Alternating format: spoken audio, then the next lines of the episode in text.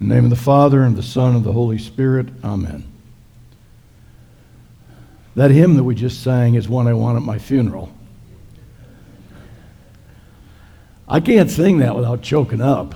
I don't know what it is. There's several of us. That was really dirty, Marilyn, right before the sermon. a number of years ago, there was uh, a fella standing on a subway platform uh, in New York City waiting for the train to come. And in front of him, a guy who had epilepsy had a seizure and flopped out onto the tracks. The train was coming, and the fellow's name was uh, Wesley Autrey. He jumped down on the tracks. He didn't have time to get him off there, so he just rolled him in between the two rails and laid on top of him to keep from flopping around until the train had gone past. And He had oil on his hat and everything from being that close to it. And the newspapers in New York gave different titles to it. One called him the Harlem Hero, and another one called him the Subway Superman. But the one I like best, another newspaper said, uh, and this, this shows how deeply this story of Jesus in today's gospel lesson permeates all of culture. The other one called him the uh, Good Samaritan of the subway. The Good Samaritan. And we even have uh, evidence that this story has impacted secular law. We have now, um, and Herb, you'll know this, a Good Samaritan law that was passed by legislation. So if you helped somebody who was in need, if you didn't quite do it right, they couldn't come back and sue you. So the Good Samaritan law is there. This story that Jesus told in today's gospel lesson, he didn't start out to just drop wisdom on people. It turned out that way. But this is in direct response to a question that was asked him by a lawyer. Now, lawyers, these were people who, were, who knew the law of Moses, so the first five books of the Bible. And this lawyer came up to Jesus to test him. I don't know if he was all that sincere about this question, trying to get something on Jesus, probably. He said to him, Teacher, what must I do to inherit eternal life? Bill, let somebody in out there. What must I do to inherit eternal life? And uh, Jesus said, Well, you're the lawyer, you know. you know, the, what's the law say?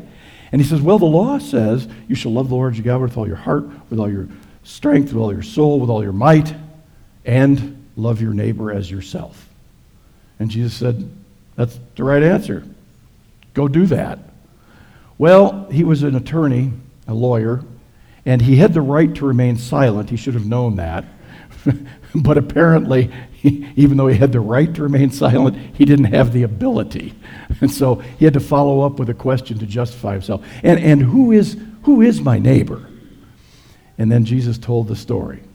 He said there was a man who was traveling from Jerusalem down to Jericho. It goes pretty steeply downhill. And he fell among robbers who beat him, stripped him, stole from him, and left him half dead.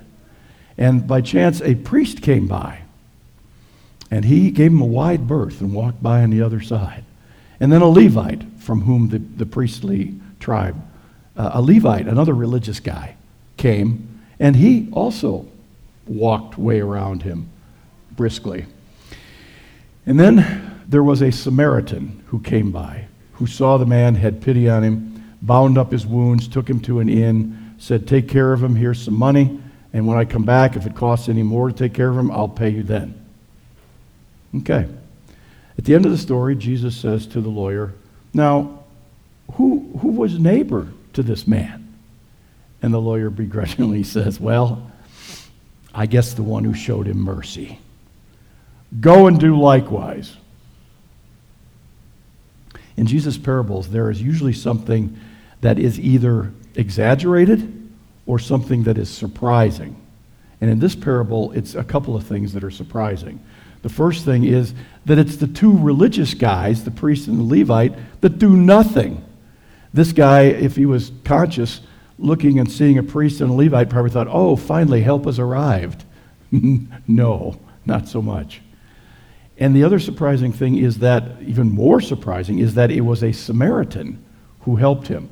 Now, if you'll recall our talk about Samaritans, they were kind of a The Jews considered them a mongrelized, half blood kind of people. They didn't worship at the right place, and some of their theology was even off, you know. And so they, they didn't like Samaritans, and Samaritans didn't like them. They used to, Jews used to walk a long way around to, to go around Samaria because, you know, it was full of Samaritans. So there was actually armed conflict sometimes. There was, had, been blood spilled between the Jews and the Samaritans. And for Jesus to tell the story, if he'd have said, well, one Jew stopped for another, uh, it would have just been, well, you know, take care of your own people. You know, people who are like you, who think like you, and believe like you, and look like you, and smell like you, take care of them. But since he told the story that it was a Samaritan, that is a much deeper level of meaning. It means you are to have care and compassion, not just for people who are like you or think like you, for people who don't think like you and aren't like you, who are, in fact, not even people you would normally like, who, in fact, are enemies. Ooh, well, that cuts a little deeply, doesn't it? The Jericho Road. I've been on the Jericho Road. It is, it goes downhill pretty fast from Jerusalem to Jericho, but it has rocks and crags and crevices. There's a thousand places for robbers to hide on the Jericho Road, and apparently they did. It had a pretty infamous reputation. But I think for our purpose, it's not just 17 miles of bad road heading down to Jerusalem. For us, the Jericho Road symbolizes anybody who is hurting, who is in pain, who has had injustice done to them, and who has needs. That's the Jericho Road, anywhere in, in lives. The Jericho Road's not just that 17 mile stretch, it's 17 rooms in an Alzheimer's unit where people have had great loss of memory and personality.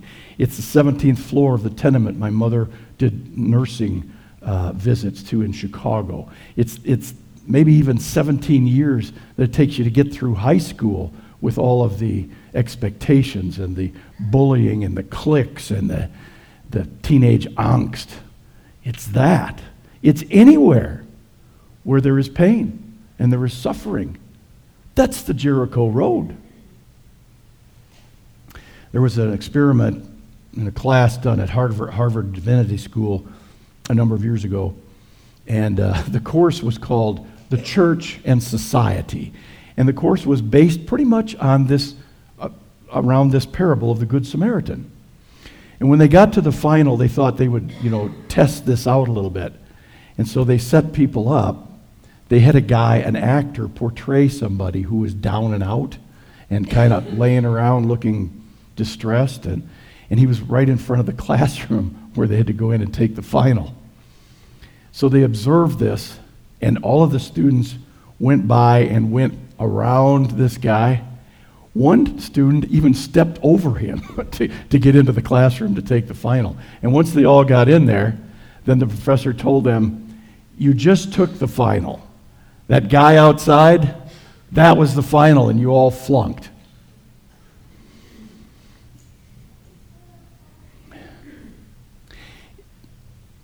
for us to, to look at the story of the Good Samaritan. Normally, when we look at a parable, we always try to identify with one person or another. And in this story, I don't think that you want to be identifying with the priest or the Levite, even though we are the religious people sitting here. Uh, but I don't think that's one we want to identify with. I think we'd like to identify with the Good Samaritan which would be fine, except that's not who we are in the story. We're the man in the ditch.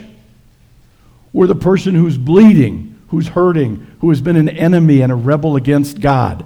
And Jesus Christ is the Good Samaritan to us in this story. He is the one who binds up our wounds. He is the one who pays the price and will give more if he has to.